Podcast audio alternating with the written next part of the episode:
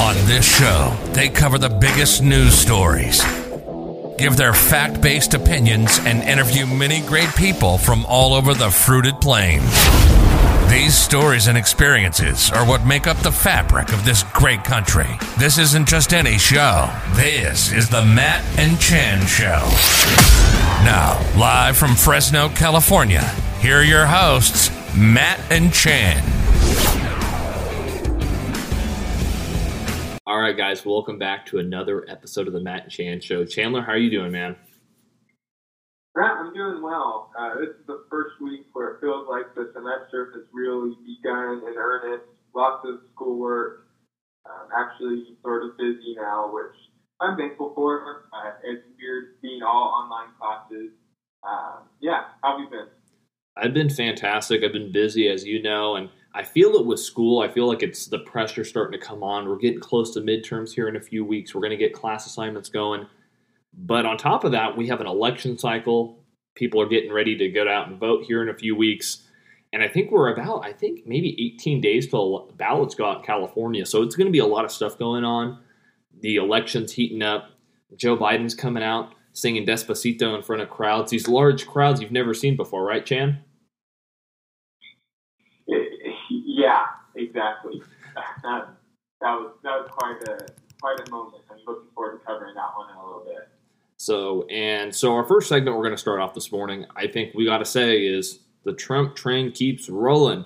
He keeps rolling, and he keeps getting stuff done with the different and various peace deals that we have here in the Middle East. And for decades, we've attempted to make peace in the Middle East. Trump has gone out and is starting to make this happen and Chandler, did you want to talk a little bit about the Nobel Peace Prize a little bit, some hypocrisy of the left uh, regarding that? Yeah, absolutely. So, uh, for those of you who don't know, uh, mid last week, Trump was nominated for the Nobel Peace Prize. Um, this is coming after uh, they announced the, the peace deal, the normalization deal uh, with, between Israel and the United Arab Emirates.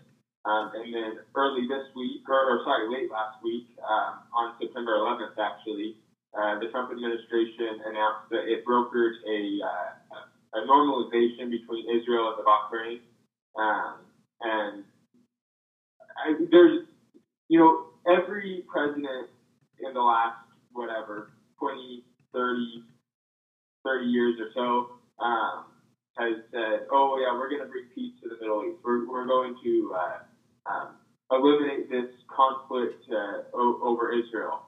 And um, they, you know, maybe they were laying good foundations for it. Maybe they were, were upsetting that balance. Um, but the Trump administration has finally brought about uh, some, actual deals uh, between uh, Israel and Bahrain and the UAE. So it's a huge deal. He's actually done something um, and, and, you know, if, if anything's worthy of a Nobel Peace Prize, which we'll get into that in a second, that, that might be a little, a little debatable. Um, but if anything is, currently uh, brokering peace in one of the most conflicted areas in the world uh, of the last, you know, half century or so, uh, how would be worthy of it. Um, and, and so, yeah, as you said, he was nominated for that Nobel Peace Prize.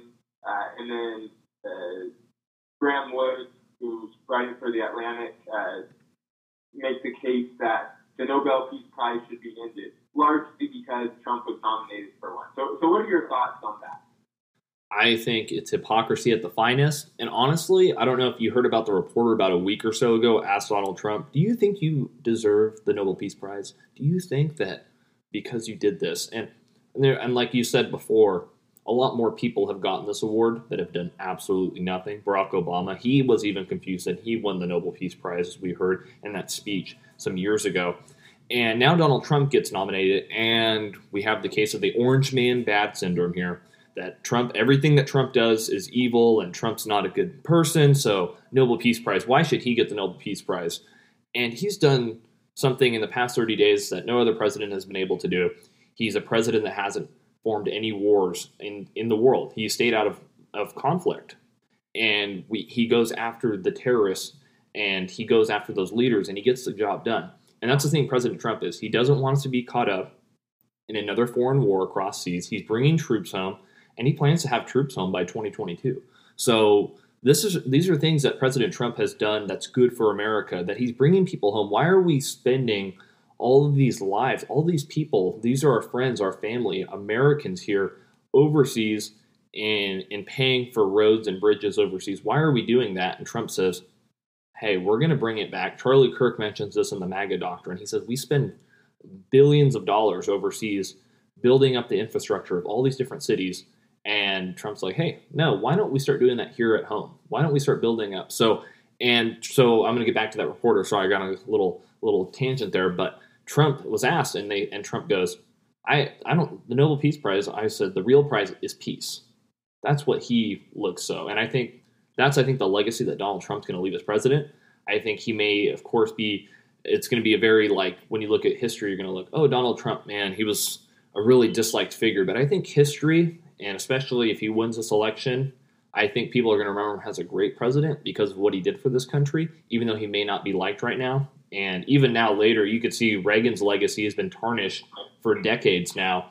But when you look back at the 80s and what happened, peace through strength, and the various things that Trump and ending the Cold War into the Bush administration, that's, I think, is we look back, wow, those are some significant accomplishments. And this is that first part of I think the Trump. This is like the second term. It's already kind of starting this transition. He's going to bring American greatness back. He's bringing our jobs back. He's bringing our economy back. He's getting big pharma out of healthcare. He's he's he's getting he's privatizing and creating more opportunities for people and lowering drug prices. And Trump, no credit at all. Like this, these peace deals, it was kind of like swept under the rug this week. I think you would have to say that Joe Biden's Despacito moment had more coverage than any of the peace deals that happened this week. Oh, certainly. Yeah. And, you know, that's a, that's a really great point.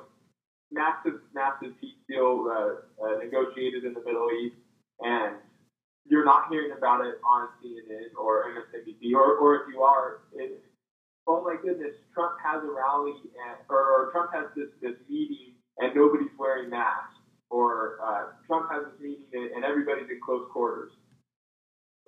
Completely ignoring the fact why they're meeting to to discuss this peace deal.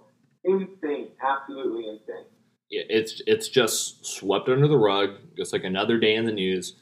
And each and every day, the media is out to destroy Donald Trump, and that has been seen for the last four years. And and this is something that people don't realize is is Donald Trump this hated figure wasn't hated a decade ago, two decades ago, three decades ago. It, it just goes on and on. Like this guy was somebody that people loved. You're like, oh man, it's like that's what people aspire to do. Donald Trump was in rap songs, as MAGA Hulk always points all this stuff out when we had him on our show some months back. And he pointed out, hey man, this guy was really beloved, but then all of a sudden he becomes president. He's the most hated person ever. He's Hitler. He's a white supremacist. All these different things, even though time and time again people have come out and spoken on his behalf and said, no, this isn't the truth. Herschel Walker at the RNC, you see all these people that have talked well about Trump, but they're trying to force conservatives into hiding that we don't have a voice. But no, I think the silent majority is starting to speak up, and we're seeing that. And we'll get later into it with Fresno and the business owner standing up here in our city because they are tired of what the left is doing. It's games and it's destroying our country. So that's what we got on the Nobel Peace Prize. I know that was kind of quick. We're kind of got to move through the show, but I, I just think it's important it's awesome that Trump has the two nominations for the Nobel Peace Prize. I think you'd have to agree, Chandler. If he wins it or not, I think ultimately, like he, like he said, peace is the ultimate goal. A prize, eh, it's it's something. It's it's recognition, which I think he should deserve. He, he would deserve, and and uh, so I think we got to move on into. So that's the Trump train update. I think he's continuing to roll if the polling is the same as as bad as it was in 2016, I think Trump wins the election this year. I just think the only reason he wouldn't win is voter fraud. I I honestly believe that would probably be one of the contributing factors, as we saw even in 2016 with the popular vote. Even Hillary Clinton, I think, won by 3 million votes. But then when you look at the amount of voter fraud that happens each election cycle because we don't have voter ID, um, that's something that we have to look into. So I think now we got to get into Biden's week. Uh, Chandler, uh, you got any news on Biden? As what happened this week? So I think the big news this week is uh, Joe Biden is uh, now going to be a, a Latino dancer, and uh, he's probably giving up his run for the presidency so he can take up uh, dancing to Despacito full time. I think he should. oh my gosh. Um, so we got a clip for you guys. You guys have probably have seen it already. And when I saw this, I I didn't I didn't think it was real. To be honest, I was watching this on Instagram the evening of that it happened, and and I was just like, "Is this real? Like, did somebody make this? Like, is this something he was maybe playing a different clip?" No, he was actually playing it. So here is Joe Biden dancing to the mega hit Despacito. Here we go.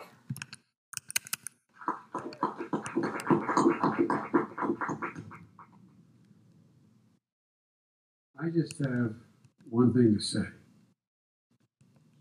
Hang on.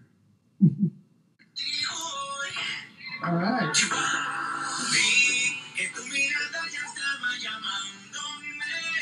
There you go. Dance a little bit, Joe. Come on. How's fingers on And I don't know if this was the campaign that decided to do this. I don't know if Joe Biden did this off the cuff, but I know that he's been trailing in the Hispanic vote in the polling. So, and they were probably like, "Man, Joe Biden, you got to be able to get out there and and really like attract the Hispanic vote."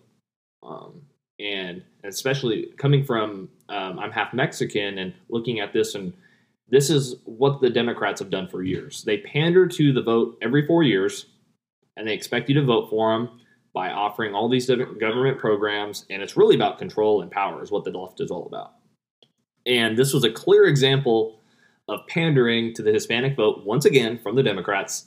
And it was this was, I think, the most evident I've seen it, Chandler. I think you'd have to say the same. I I don't know. What are your thoughts on this? It's obvious, obvious pandering, very similar to the Cardi B interview. Um, I, Ben Shapiro made a, a good comparison. I thought it was, it was pretty funny. Do you remember?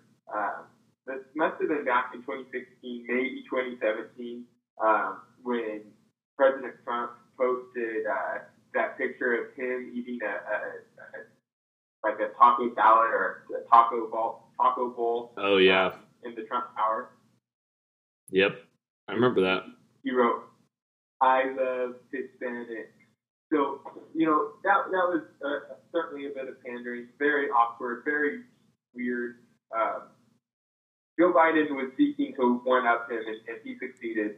Um, I mean, it it's like uh, you know, when anytime these older politicians, like like think about like Elizabeth Warren's uh, uh, campaign, where she was trying to be so relatable, um, or or even like Hillary Clinton uh, or Kamala Harris, election, like her her whole push is like, oh look at me, I'm relatable, I'm just like you. Clearly not. Um, yeah. Yep. Yeah. It, it, should bother you to, to watch uh, Joe Biden sit up there pretending, yeah. you know, to care. Yeah, and I just think it was kind of amazing to look at like the amount of like what they have to go to go to the extremes of like, okay, I'm going to play Despacito. That's going to get me a vote. Like that's that's what it. And honestly, I was after seeing what happened this week. I'm going to pull up another clip here real quick, and this is something that if people have been, it's been kind of a thing since the beginning, since uh, Kamala Harris was introduced that Joe Biden most likely probably won't last through a few months of the first term. It's because of the stresses of the job and his and the illness that he's suffering with the clear and decline mental decline that we've seen from Joe Biden. It's not healthy, and I really, it's it's really sad to see what they're putting Joe Biden through because he's not completing sentences. He can't follow the tele, teleprompter at time. And I guess you could say the DNC. You could probably say that was a better better speech. They're very low expectations for the DNC speech. But then he comes out, and even Kamala has been saying it. But they they have been saying the Harris Biden administration, or you won't even hear Biden said like Kamala was this week. And the most important part is Biden, of course. Biden is running for president, correct? Right, right, Chan. Yep. No, I'm not in some alternate. I, I think you had a, a, a, compilation of some Biden gaps. Just you know, you're you're kind of listening to some from this past week, but he's uh he's a master at stumbling over his words, saying things he doesn't need to. It, it's crazy. Yeah, and right before I play that, I want to play the the montage, but I, I just think it's important to know that even Joe Biden saying Harris Biden administration when Biden Harris, right? So here's a quick clips, really quick. Harris Biden administration is going to relaunch that effort and keep pushing further to make it. So, and there's more and more clips. You can look them up. Kamala Harris saying the same thing, and it's like she'll say Biden Harris administration. Like she just leaves out the Biden, and and that's what we've been talking about since day one with their announcement of her as the VP pick. Is it's probably be Kamala Harris. Kamala Harris would be the next president following Joe Biden. So, and Joe Biden being that placeholder after he gets elected. And so I'm going to play the montage and then we'll move on to our next segment. So here is some of the most awkward moments of Joe Biden's, at least the gaps that we've seen him in recent years. Here's a quick little montage. No? No, you haven't. You're a lying dog faced pony soldier. You said you were, but you're now you got to be honest. I'm going to be honest with you. We have this notion that somehow if you're poor, you cannot do it. Poor kids are just as bright and just as talented as white kids wealthy kids, black kids. In Delaware, the largest growth in population is Indian Americans moving from India. You cannot go to a 7 Eleven or a Dunkin' Donuts unless you have a slight Indian accent. So, I'm not joking. Chuck Graham, state senator, is here. Chuck, stand up. Chuck, let him see you. Oh, God love you. What am I talking about? I tell you what, you're making everybody else stand up, though, pal. Thank you very, very much. His mom uh, lived in uh, in Long Island for ten years or so. Uh, God rest her soul. And uh, um, although she's wait, your mom's still your mom's still alive, and your dad passed. God bless her soul. I agree that everybody once they in fact they should, anyway, my time's up. I'm sorry. Thank you, Vice President. And that's all we got right there. That's all we got from Joe Biden time is up indeed. And I think what we saw, even when we look back at the primaries, Joe Biden was not winning the primaries. It was Bernie Sanders. And Chandler, some of the early predictions we had on the show were Bernie Sanders. And we were talking, we had conversations mm-hmm. with friends. And we were like, yeah, Bernie Bernie's the clear front runner at this point in the race. Joe Biden was stumbling through debates, and we were kind of like, all right. And and it's one of those things as we were like, well, we don't want Bernie because of the socialist policies, but we're just getting Bernie Sanders policies with Joe Biden. I, mm-hmm. So I, I just think it's interesting. And I don't know. I just think when we when we listen to all these gaffes and we see the true side of Joe Biden, when he's just speaking off the cuff and it's not teleprompter, that's the true Joe Biden. And we've seen it, the 94 crime bill, we've seen it in his statements. And they called Donald Trump the racist. No, Joe Biden is in fact a racist in the way he, he supported, he didn't support the busing to schools with Kamala Harris. And even in the debates, when Kamala Harris and Tulsi Gabbard went at it and they called out Joe Biden on those policies, it's like, oh, that's all, again, it's swept under the rug. Like you said earlier, the media is going to cover up for all these gaps and different things. Certainly agree. Yeah. Uh, we, we've seen that time and again. Yeah. You know, you, you brought up a good point about uh, Biden basically sharing a lot of, of Bernie Sanders' views. And there was an interesting proposal last week um, uh, when Tim Kennedy was on Joe Rogan's podcast uh, about Joe Rogan hosting a debate, a four-hour debate between uh, uh, President Trump and Joe Biden. And and wow, would that be such a great medium for the American people to learn what each of those men stand for? Yep, I, I I actually love the idea, and I actually didn't recent listen to Joe Joe Rogan until recently. I almost said Joe Biden, um, and I just was listening to it. I, I really like the way Joe uh, Joe Rogan. Man, I'm over here. I feel like Joe Biden, and I'm almost saying Joe Biden again. um, and I just really like the format of the show, three hour conversation. I like the idea of a four hour conversation. I feel like we don't see enough debates before the election because you are you are going to be the president and the leader of the free world that we're supposed to continue to keep alive this American project. And we only do three debates, maybe an hour, hour and a half, right? Maybe two hours.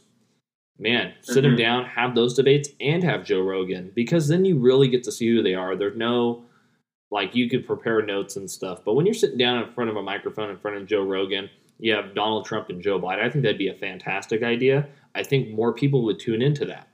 More people would go, Mm-hmm.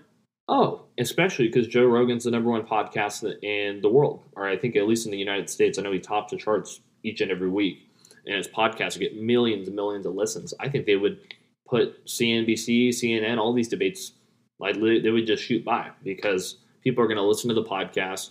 And I think we're in a time in American politics where things aren't normal, and we're in a, a time in our country where things aren't normal with COVID nineteen. And I think this would be a great idea to to get going. Like, let's get Joe Rogan and Joe Biden and President Trump in the same room. I think that would be I think that'd be awesome. I I don't know. What are your thoughts on it, Chandler? I'm all for it. Uh, and, and, you President Trump has already uh, retweeted uh, a post and, and, said that he would participate. So um, the, the onus is on Biden now. And, and yeah, I think it'd be great. Uh, and, and, you know, just as a aside, you know, you mentioned that you only recently started listening to Rogan's podcast. It's very good. He's brought on some incredible guests and uh, um, certainly recommend recent episodes have been good. Uh, ben Shapiro was on not that long ago. Edward Snowden was on recently. Uh, I've had a lot of people recommend to me uh, Tim Kennedy's interview, uh, and Mike Tyson's interview was, was uh, fairly recent as well, and that was very good. So, you know, go and check those out if you're interested in long form conversations. Uh, and, and yeah, I encourage you to listen to those as well. I think you'll like. Yeah, no, I, I I need to do some more Joe Rogan listening just because there's so many great episodes, so many great people, and that's all I hear about Joe Rogan. And and I think that's a good segue into talking about people leaving California. I think with Joe Rogan leaving California, Elon Musk leaving California. So they're pulling the studios for Joe Rogan, Tesla factory. Hey, we're not, if you're going to keep us shut down, we're moving. Um, and a popular place, Texas, and then Nashville, Tennessee. That's another popular one. And Chandler, somebody that you really look up to just moved to Nashville uh, or is planning to here in the next few months. Who is that? That's right. Uh, ben Shapiro, along with the rest of the Daily Wire office, is uh, relocating to Nashville. That's the big news in the conservative podcasting world this week. Um, and honestly, I'm surprised it didn't come sooner. Um, for for a company with that much money, they bring in people from all over the country uh, to contribute. Uh, for them to be in, in Los Angeles, California, just doesn't fit their values. Way too expensive. I'm surprised they hadn't moved out of state earlier. And, and yeah, it's. Uh, I think it's a, a, good time for conservatives and that uh, they're saying enough is enough, and they're actually uh, putting their money where their mouth is and, and taking their uh, all their tax revenue that they were generating for the state of California away from California and into Tennessee. That's, uh, that's a, a, big stand, and, and I think the state will take notice. Yeah, I, I think that's uh, that's I think what we're going to see is more and more business owners continue to leave, and and what we've seen this week is we're going to kind of get hop into the California, um, and just see what like what's been happening with this and with the fires going on, the mismanagement of our forest, and and businesses continue to be shut down and going out of business. I've known plenty of business owners that have completely gone out of business. I've been talking to people in the city, and they are tired of the lockdowns and the fact that other states have already opened up and other cities, and even ours was not being as highly impacted, and it's still shut down. Most of the state is still shut down, and people's livelihoods are being destroyed because of politics, because it's a game. It's a game to the Democrat Party. It's a game to Maxine Waters, to Nancy Pelosi, and Jim Costa, and all these Democrats. It's but the thing is, it's not a game to the people of Fresno and the people of these cities in California. And we've seen with the fires and Chandler, what are, what are some of your thoughts on some of the recent stuff with some of the fires? I know there's kind of a blame game going on. I think this would be kind of the blame game segment of California. It's not your problem; it's somebody else's problem. Um, and they continue to blame President Trump and other people here in California. So, what are your thoughts? Yeah, you're exactly right. That's how it's being played, and you know, I think first of all, uh, you know, as the you know, we talked about the fires last week a bit, and then uh, this week we've seen uh, really severe fire damage pretty close to home, uh, up in like the Shaver Lake area, um, Huntington Lake, Shaver Lake with the Creek Fire. Um, and you know, the, the big thing before we start trying to attribute blame to anybody is uh, taking care of the people affected. And it's been really great to see some local churches and, and the local community uh, supporting uh, those affected by the fires. So I uh, just wanted to give a, a shout out to, uh, to all the people who've been uh, involved with fighting that fire and providing relief, uh, especially as that one's a little closer to home. Um, but yeah, you know, uh, we're, we're covering politics, and so uh, we have to get into the politics of it. Um, Trump visited California this week. Kamala Harris came and visited actually the, the Creek Fire uh, herself, along with uh, Governor Newsom. And, uh, you know, we'll start with, with Harris and Newsom. And, and, of course, they're blaming climate change, and, and by extension, they're blaming Trump for uh, uh, allegedly not taking climate change as seriously as they would like. And, uh, you know, that's just, that's not taking ownership of the problem. The problems here in California, the problems with the mismanagement of our forests, of course, that's where Trump uh, points the finger. He said, you guys aren't taking care of your forests well enough. And, uh, and, and you know, there, there's some give and take there because uh, certainly the, the environment hasn't been optimal. You know, a lot of the, the, uh, the forests that are seeing a lot of dead trees in them right now. A lot of that's due to uh, the drought that California was in for a long time, um, and from uh, bark beetle damage. So uh, it, it's not entirely like easy to uh, manage forests, obviously. Um, and so I, I think instead of playing this blame game, taking actionable steps forward, better managing the forest, uh, taking care of our land, providing more education to people who are living in these communities. Um, I, I, think that, that's the move forward. What are your thoughts on, on this blame game that took place? Yeah, I think you made a lot of great points there, Chan. It's it's not there's no I guess perfect way I guess of managing the forest, especially when you bring in politics. And a lot of people don't realize that politics is everything. Everything you do and everything you uh, pretty much do in your life has politics within it, um, and that's your work, and that's going to church, and and you're having your rights, your God given rights to go out and practice religion, like I said, church, and, and various things in your life that they all have politics. And this is something that politics is, especially the environment. You have the left, climate change, Green New Deal, you have the right. Okay, we want to conserve, we want to preserve. These are things that we want and cherish. And I think what we don't realize is a lot of the things like Teddy Roosevelt, first Republican president, to actually go and, and have the national forest and protecting the national forest. And it's been a lot of the Republican presidents that have initiated a lot of these these things to protect the environment. Uh, the true conservatives, I believe, not socialist Green New Deal practices that are supposed to help the environment. I'm sorry, but those aren't aren't ways to help the environment. It actually tarnish the environment because of those deals and what we've seen in other countries and the disastrous facts, the effects of communism. Um, so Green New Deal, not really a new Green Deal. Um, think I'd probably call it the I don't know what else you'd call it. Uh, but uh, yeah, it's it's one of those things where I think there has to there has to be a consensus here in California. There needs to be measures that brought in. It's like, hey, we cut the logging industry out. Um, that didn't help. It, it, just started a tinderbox. You mentioned the bark beetles. You mentioned a lot of these things, and it was just waiting to happen. And thing is, if we don't manage the forest and we don't have people going in and logging and cleaning up our forests, then nature is going to do it itself. And we're seeing the results of that right now. And we've seen the sad effects of people being evacuated from homes. We see firefighters going in and risking their lives to uh, go and put these fires out. And we've seen the, the smoke in the air, and that, that leads to other disastrous effects in our community with having people that have different breathing conditions. And I, I go to work and there's smoke everywhere, and this is not good. Um, and I think there needs to be, like I said, some consensus on this that we we need to make sure our forests are protected, but and are they're ready for the next generation. But at the same time, that requires maintenance. Any good thing requires maintenance. To every, it's it's there's a moderation effect. We got to be able to go in. Hey, we need to go in and take care of this so that it can last for the next generation. So that's a little my thoughts on it. I I think uh, the, there are a lot of heroes out there that are going in and risking their lives and and there's ways that you can help go and donate. A lot of different places here in Fresno that are taking donations for families that have been evacuated.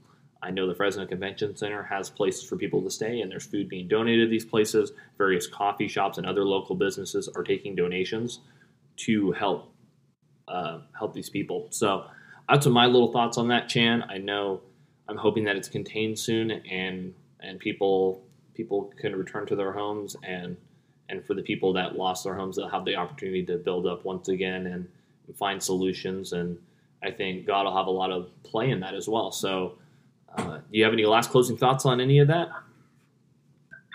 Um, no, I, I think uh, I think that's it on the fires. Yeah, I just think California. I think it's it's going to take a lot of leadership. I think it's going to take a lot of like people working together to actually swing the state around, and we just need to get away from this partisanship. Like, oh, well, I'm not going to do anything because I don't like you because of your politics. Like, we need to get past that. We need to come up with solutions, and and that's why I've said time and time again, we cannot have people in office for 20 years and expect change every two years and every every six years. And we're seeing the big recall Newsom movement because people are tired of the state being mismanaged, their taxes going through the roof. They're trying to implement more taxes each and every election cycle, and people are sick of it. And that's why I'm I'm thinking, and my prediction is that we will see more Republican voters than ever before in California. And we've seen it. More people have left in the last few years than have come to California. So those are big signs that this state is going to have to swing around eventually or it's going to burn to the ground. So, and we're seeing that process already. So, um, and that's where I kind of wanted to close in our last part of our show today is Fresno Strong. Um, we have a lot of people in this city, if it's agriculture, if it's business, people that are working in every type of, of of working field. And uh, and I saw this week from the Business Journal piece here, and talked about 150 businesses. They met up at No Surrender here in Clovis, and they talked about opening on October 1st. We're going to open our businesses, and I think this is a great thing. And Everett, one of the planners, said, We've done our part. I think a lot of us have really done our part in taking guidance and what was given to us, and we are at a crossroads. Uh, today, I received two letters from landlords that are not happy and they're will- and are not willing to wait anymore. The business owners and to include not only restaurants but also entertainment centers, salons, barbershops, gyms, and other establishments are hoping to rely on strength in numbers to divide the state and county orders. Their next step is to encourage as many businesses as possible to join their cause. Eric and others are planning a rally on the 21st, and that's kind of where I want to finish up. Is they're going to have a rally at City Hall 21st, I think at 6:30 p.m and they're going to get people out there. And I invite all of you to go out there. Of course, there'll be CDC guidelines, people wearing masks, etc., hand sanitizer. There's usually a lot of preparation that go into these events. And people are going to go out and they're going to defy the county's order. They're going to defy the state's order, and they're standing up for their business and livelihoods. And I think this is a good thing. Um, we've seen it, and the COVID numbers and everything else. And I think people are ready to take the state back, and they're coming in droves. Chandler, any last thoughts on any of this or any comments to close out the show? Uh, only that I support uh, support that movement, and I think that's a great idea. Uh, like I said in there, like a lot of uh, a lot of these business owners are facing uh, facing closure and don't have a choice, uh, or, don't have anything to lose at